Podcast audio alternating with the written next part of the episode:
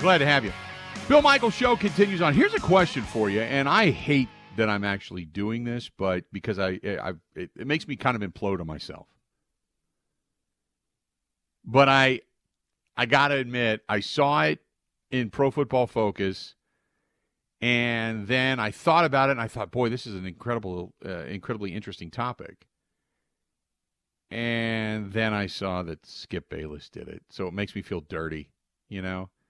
It's kind of like finding out the the girl that you really like, you know, and you're like, man, I'd really like to take her out. I'm going to take her out. She's a really really cool girl. I got a lot in common. And then you find out she's a stripper, you know, and now you're like, oh god. Nothing against strippers, you know. It's just that everybody's seen you naked, and I, I, I don't, I don't. It makes me feel bad, you know. Okay, all right. Ben, you ever dated a stripper? I've not. Nor do I have a monkey. Uh, you don't have a pole assassin mon- monkey. Uh, okay, gotcha. For those that uh, pay attention to the show, you know what we're talking about. For those that don't, you're going to look it up. Uh, but Skip Bayless brought this up, and I, I was going to do it this morning, and I man, now I feel bad. But uh, Pro Football Focus rates their All Pro team. What two quarterbacks do you think that they chose for the best quarterbacks in the NFL this year? Any guess, Ben? Brady and Joe Burrow. You are correct. So the argument is if Brady and Joe Burrow are the top rated quarterbacks, then how can you have Aaron Rodgers be an MVP? That's and that's that's a legitimate question. That's a legitimate question. Tom Brady's rated number uh, now. Uh, some of these ratings are a little bit skewed because I know if you look at it, number one is C.J. Beathard, but he only played in a game and and he had a good rating, and that was the reason he was near the top. But the top three quarterbacks are Tom Brady, Joe Burrow, Justin Herbert. Aaron Rodgers is number four. Tom Brady ranked 92, Joe Burrow 91.7, uh, Justin Herbert 90.1, Aaron Rodgers 90. Followed by Kirk Cousins, Josh Allen, Kyler Murray, Dak Prescott, Brian Hoyer, and then Ryan Tannehill tied at number 10. So the question is if Tom Brady and Joe Burrow are the top two quarterbacks, then why in the world can Aaron Rodgers, how in the world can Aaron Rodgers win the overall MVP? Joe Burrow, when it came to the best passer this season, Joe Burrow was number one. Tom Brady, number two. Kyler Murray, number three. Aaron Rodgers, number four. Think about that. Uh, when it came to completion percentage, Joe Burrow, number one. Kyler Murray, number two. Aaron Rodgers, number three. When it came to touchdowns, Tom Brady was number one. Matthew Stafford, Justin Herbert, then Aaron Rodgers, number four. When it came to the fewest, with the most games played, the fewest number of interceptions, Aaron Rodgers, number one in the National Football League. Number one. Number one. And Rodgers, uh, when it comes to drops this year, uh, he had the, the one of the least amount of drops overall when it came to the drop rate.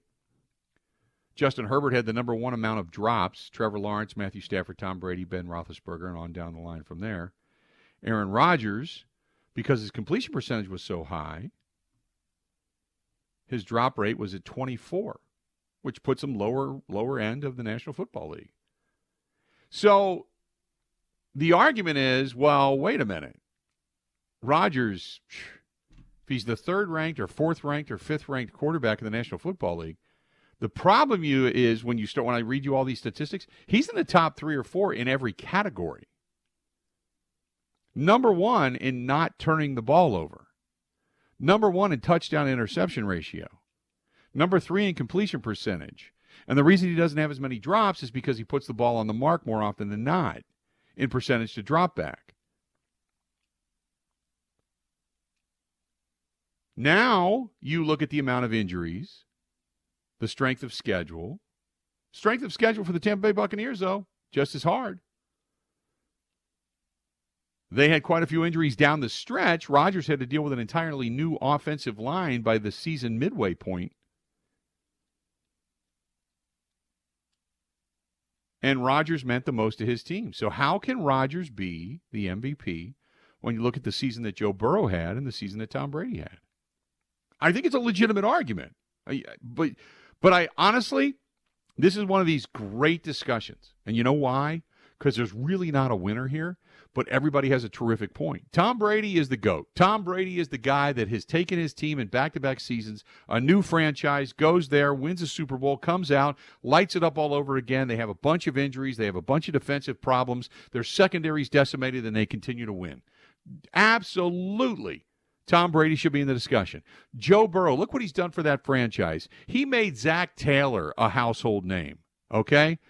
He has been nothing but fantastic in Cincinnati. And had it not been for numerous drops early on in the season between Ja'Marr Chase and some of the other wide receivers and a really craptastic offensive line, he would have had an even better season. Joe Burrow is a guy you circle and you watch because that guy is going to be a legitimate superstar. Kyler Murray had a hell of a year, but after the injury, he just wasn't the same quarterback. He was on pace to have an unbelievable season, but after the injury, just wasn't the same. Didn't have the same completion percentage, same accuracy, same touch. He started throwing picks. Dak Prescott's had an up and down season. You can start to go through a lot of these different quarterbacks and look at it in that way. Rodgers has just been consistent. He had one bad game. That was the first one of the season. That was it. Beyond that, he's been pretty pretty on the money. The other game he's being penalized for is the game he didn't play in because he wasn't there and they didn't beat Kansas City. But there is no bad argument here which is great. This is what adults in a bar talking sports, sharing beverages is all about. But it's a legitimate question. Uh, George says Skip Bayless is the GOAT. I don't know on what parameter you rate Skip Bayless as the GOAT. But I'm not going to argue with you. But whatever it is you're smoking, share with the rest of the class. That's all I got to say. More of the Bill Michaels Show next. Covering Wisconsin sports like a blanket. This is the Bill Michaels Show on the Wisconsin Sports Zone Radio Network.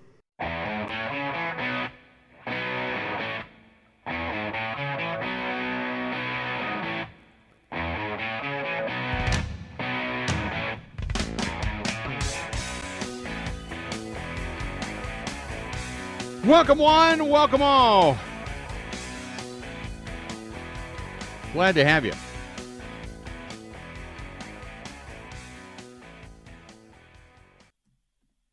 And uh, back on the air, and uh, the Bill Michaels Show continues on on this uh, Wednesday as uh, we continue on in the second hour of the program. We heard Matt LaFleur a little while ago speak and uh, basically say that hey, everybody's coming back, which is which is huge news you get basically, uh, listen to this. Randall Cobb is back. Jaire Alexander's back. Billy Turner's back. Za'Darius Smith is back. David Bakhtiari's back. And Josh Myers is back.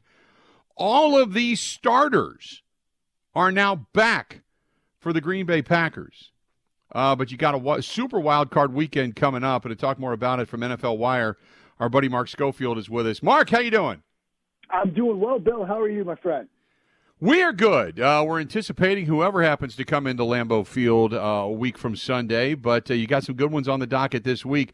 Starting off with uh, a guy that is getting a lot of run, as Pro Football Focus said, he's one of the top two quarterbacks in the league. Joe Burrow and the Cincinnati Bengals trying to get a, a playoff win for the first time since 1991 against a Raiders team who uh, went toe to toe with the Chargers until the very end.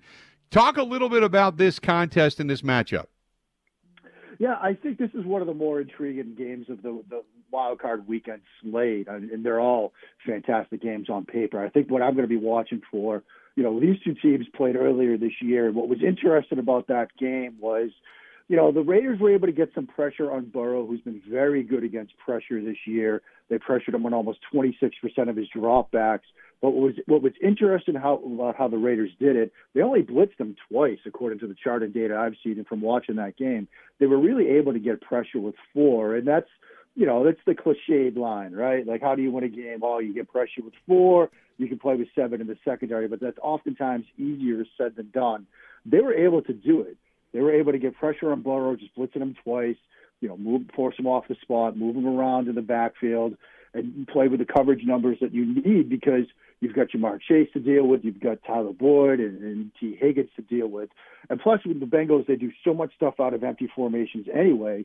If you can sort of pressure them with four, which they're able to do when they've only got five in protection, you're going to have some shots to sort of get after him or at least create some opportunities in the secondary. And so if they can do that again, I think the Raiders have a good shot of winning this game. But if the Bengals are able to protect Burrow and give him time, whether they're in those empty formations with just five or they're, you know, they got six in protection with a back end or a tight end, Cincinnati's going to have a very good day. Then uh, you've got the Patriots and the Bills. Uh, both of these games taking place on Saturday, by the way. The Patriots on the road, they beat the Bills in that infamous wind game where they just ran the ball down their throat all day long, and the Bills didn't have an answer for it. Mac Jones uh, obviously gets getting a lot of run as Rookie of the Year. But the Bills with Josh Allen, they were the expected favorite coming into the season by many out of the AFC. Uh, the they've each shared a win on the road against one another. Give me your breakdown there. Yeah, it, I don't think this game is going to be hard to figure out, right, Bill? New England wants to run the football. They want to sort of limit what Mac Jones has to do. If the Bills can sort of slow that run game down, and you know they they did a pretty good job of it. Even that game they lost, right? You had the long touchdown run, but other than that, it wasn't like New England was running all over them. They actually struggled a little bit more in that second game, the one that they won. But if they could slow this game down a little bit from a run game standpoint from New England and force Mac Jones to do what I'd like to call sort of make the scholarship throw, right? You know, Mac Jones, if if Mac Jones beats you throwing for 350 yards, but he's just throwing three yard crossers, that's a problem. You know, if you could take those away from him, make him throw the deep out route, the deep corner route, and you know beat you over the top of the defense, which is something that's not a strength of his game right now. And then you sort of tip your hat and say, "Man, he got it done." But you can't let him beat you throwing crossers. I think Buffalo is going to want to stop the run, constrict the middle of the field, sort of that tackle box kind of area, right, from tackle to tackle, zero to ten downfield. Force him to beat you outside the numbers, and I think Buffalo has the ability to do that. They showed that they were able to do some things schematically in that second game to take away some of those throws to force Jones to the outside. So I certainly think Buffalo has the advantage in this one. And another thing to watch, that sort of undercard matchup when the Bills have the football. Everybody's excited. Stefon Diggs versus J.C. Jackson. That's a heavyweight bout between two very good players. Behind J.C. Jackson, though, this Patriots secondary is a little thin. Jalen Mills just popped up on the COVID list, so he's going to be it's going to be a tough call if he can go. They're getting Myles Bryant back from the COVID list, but in that Week 16 game, Isaiah McKenzie had a huge afternoon, over 100 yards receiving, working against Myles Bryant. So if you think that sort of heavyweight bout between Diggs and Jackson's a push, Buffalo certainly has an advantage in those undercards, and so Josh Allen might want to look other to other receivers than Stefon Diggs on Saturday night. Looking at the Buccaneers hosting the Eagles, uh, both of these teams they run the ball well. Fournette is coming back. It appears the Buccaneers at least getting a little bit healthier, uh, but the Eagles they get in. They're happy to be there, but they want to run the ball and run the ball hard against the defensive front, which is number one against the run. So how does this one work out? Yeah, you have to think obviously with, with Tom Brady and the Tampa Bay Buccaneers, what they're able to do on both sides of the ball, they have a severe advantage in this one. You're right, Bill. The, the Eagles are going to want to run the football. When these two teams played back on October 14th, that was what I'd sort of say the first half of the Eagles season, where they were one of the teams that threw it a little bit more on first and second downs since that time, they've really flipped the switch, and now they run the ball more than anybody else in those early first and second down situations. They want to run the football, but you're going up against a defensive front that, like you said, can stop the run. Vita Vea and company, very good, very stout on the interior, stopping the run and forcing you to play one-dimensional football. We've seen teams like the Colts a couple of weeks ago. They basically just threw it all the time because they couldn't run the ball against that front. The Eagles have an advantage with Hurts and his legs. They can do some stuff schematically. They can use him as a runner. I think when they throw the football, they'll probably move him around a little bit. They had some success with that when they played back in October. But they're going to have to play a perfect game to win this. And when you watch that game, particularly what the Buccaneers did on offense, they sometimes had things covered up, but Tom Brady's just too good. You can get the pressure with four, you can play different coverages against him, and even when you do everything right, he could still beat you. And so Buccaneers certainly have the advantage in this one. They'll have to play a perfect game. Weather might be a concern. It's supposed to be some rain down there. Weather might be interesting to track this weekend. We're getting a sort of system moving through the country. But if the you know Eagles play a perfect game, it still might not be enough. 49ers winning four of their last five. They go into Dallas as a hot team. Dallas, we all thought they, they had their ills cured against the Washington football team when they beat the hell out of them. And then after that, it was kind of an up and down Dak Prescott. They run the ball well, but they tend to get away from it. Uh, we've seen this story before under Mike McCarthy when he was in uh, Green Bay. Give me your lowdown on the 49ers heading into AT&T Stadium to face the Cowboys. Yeah, it, it's funny. I have a neighbor. I live here in the D.C. area, but he's a huge 49ers fan. He's going to be headed down to to Jerry World, as he calls it, this week. And there's a lot of excitement about the Niners, and, and with good reason. They might be sort of Bill that proverbial team nobody wants to play. They can run the ball extremely well. You know, their offensive coordinator Mike Mitchell, who's getting some offensive, some head coaching looks. Kyle Shanahan, they do a great job designing things in the run game, creating extra gaps, using movement and motion to sort of screw with the the run keys for you know, the linebackers and things like that. And so they do a very good job constructing the run game, and they're going to be a tough team to face. You know, Garoppolo might make sort of a big mistake or two. You know, he might throw an interception here or there. Trevon Diggs is a bit of a gambler as a cornerback. You know, he might give up some separation, might give up, you know, a big play here or there, but he's the kind of quarterback that can make Garoppolo pay if he sort of tries to take the cheese on something, tries to get cute with a throw. But the 49ers look to me, Bill, like that team nobody wants to play right now. They can run the ball effectively. They can, you know, slow down this Cowboys offense, which, like you said, they can do some things on the ground, but they tend to get away from that. And so I think this one, in terms of sort of upset watches, this one is one to keep an eye on.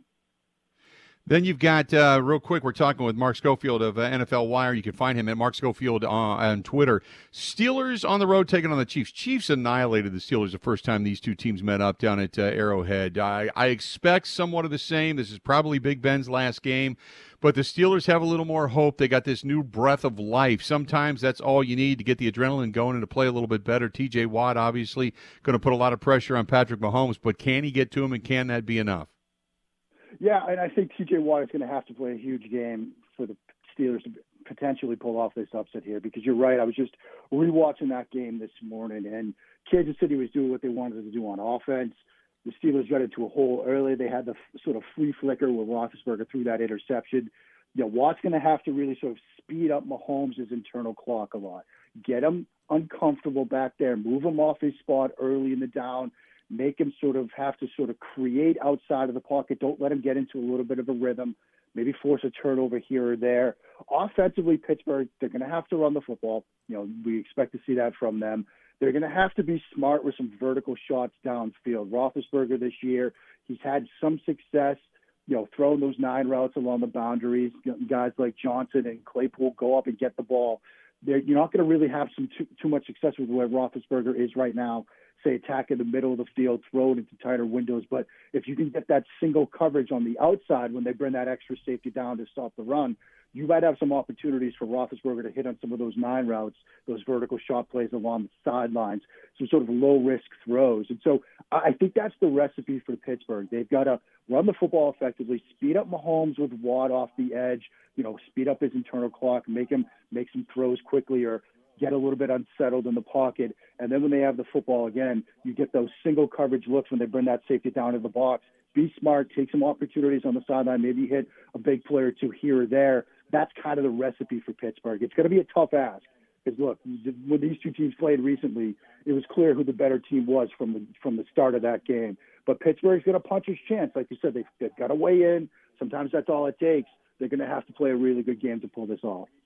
And then, last but not least, before we let you go, and that is uh, you got the Cardinals and the Rams coming up on Monday Night Football after the Super Wild Card weekend culminates. And both teams, I think, extremely good. Both teams, I think, could win it all if they really get on a hot streak. Kyler Murray was on his way to possibly an MVP before getting hurt and just wasn't the same quarterback. Meanwhile, Matthew Stafford, he's expected to take the Rams to the promised land. He hasn't looked very good with turning the ball over down the stretch. How do you see this one going? Yeah, this was an interesting one because uh, you could make a case that both of these teams have a Super Bowl run of them. You could also make the case that both of these teams deserve to be one and done with some of the ways that they've played down the stretch. Arizona, you know, they've had a little bit of an up and down finish to the season. People thought, oh, yeah, this is your team. Like you said, Murray is looking like an MVP candidate. Then he gets hurt. It's been a little bit shaky since coming back. People have pointed out that these Cliff Kingsbury teams tend to sort of have this late season swoon. Something similar happened with the Rams, where we've seen this from Sean McVay teams before. They're doing great things offensively, defenses start to figure it out, and then McVay sort of struggles to adjust to the adjustments. You know, I think an advantage here for the Arizona Cardinals is, you know, certainly we know what the Rams can do defensively with the guys up front with Donald, you know, with Von Miller, with Leonard Floyd, the way they can get pressure on our opposing passer. But Murray's ability to create, to extend, to make some plays with his legs – that can sort of negate that pass rush, slow it down a bit. You pin your ears back. You think that quarterback's going to be eight yards deep in the pocket behind the center, and suddenly he's not there anymore. That slows down the rush as a sort of natural offshoot of that quarterback's mobility. And so, looking at this game, I really think that Murray's athleticism is going to be that sort of X factor. Another thing to watch Vance Joseph, this Cardinals defense, very creative with personnel. They'll run this one-five-five package where Zach Allen is the only defensive lineman on the field, then five linebackers, five defensive backs. They'll put seven, eight on the line of scrimmage in a passing situation. Everybody at a two-point stance. You don't know who's coming or going. You don't know who's blitzing or dropping. That's tough for offensive linemen. That's tough for the quarterback to figure out. Stafford and company are going to have to navigate that. And if they struggle, like we've seen some other teams struggle with that this year, or even last year when they were doing it, that could be a problem for them as well. So I like Arizona in this one. I think they have two little trump cards that they could play on both sides of the ball. Real quick, uh, and I know we're running a little bit late, but I wanted to ask you what team do you think gives Green Bay the most problems? Because if Green Bay's back to full strength, uh, damn near, without Robert Tonyan, without uh, Whitney Mercilus, but everybody else is pretty much back on the field, short of Elgton Jenkins it, this team looks to be getting better as everybody else is trying to figure out their injuries. So, which team matches up best with the Green Bay Packers? Yeah, I mean, I, I think right now the team that matches up best with Green Bay, you probably wouldn't see them until the championship game, and that's Tampa Bay. I mean, I, I know that's probably the easy answer, the two seed and all of that, but you look at, you know, who they might potentially play in, in the divisional round, whether it's, you know, a team like the Niners with an upset, a team like the Eagles, if they pull off an upset, you know, they have some flaws. They have some things that the Green Bay Packers will be able to sort of take advantage of. They can find ways to stop the run a little bit, slow down those ground games. Certainly, they can force mistakes from those two quarterbacks, Garoppolo and Hurts. And so, I really think that you take a step back. The team that scares me, if I'm a Packers fan the most, is Tampa Bay. I mean, they, they've come into Lambeau Field and won last year. It's Tom Brady. It's hard to bet against Tom Brady in the playoffs, even when you've got Aaron Rodgers on your own sideline. So I think looking ahead, that's the matchup that would scare me the most. There you go. Uh, Mark, I appreciate it as always, and we'll talk to you down the road, okay? Thanks so much, Bill. Have a great day. Have a good one.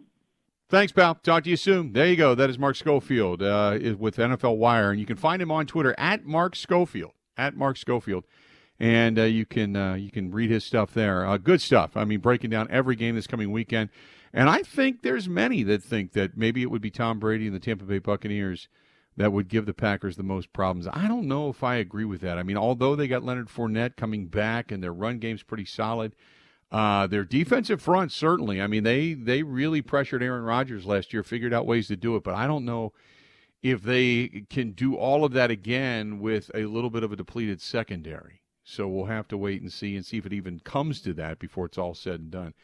When we come back, uh, we're going to uh, check in, first of all, with some of the numbers because uh, the NFL reigns supreme. Not that I'm telling you anything you don't already know, but a couple of announcements to make as well. So stay tuned. We got a lot more of the Bill Michaels Show. It's coming up next. Ready? This is the Bill Michaels Show on the Wisconsin Sports Zone Radio Network.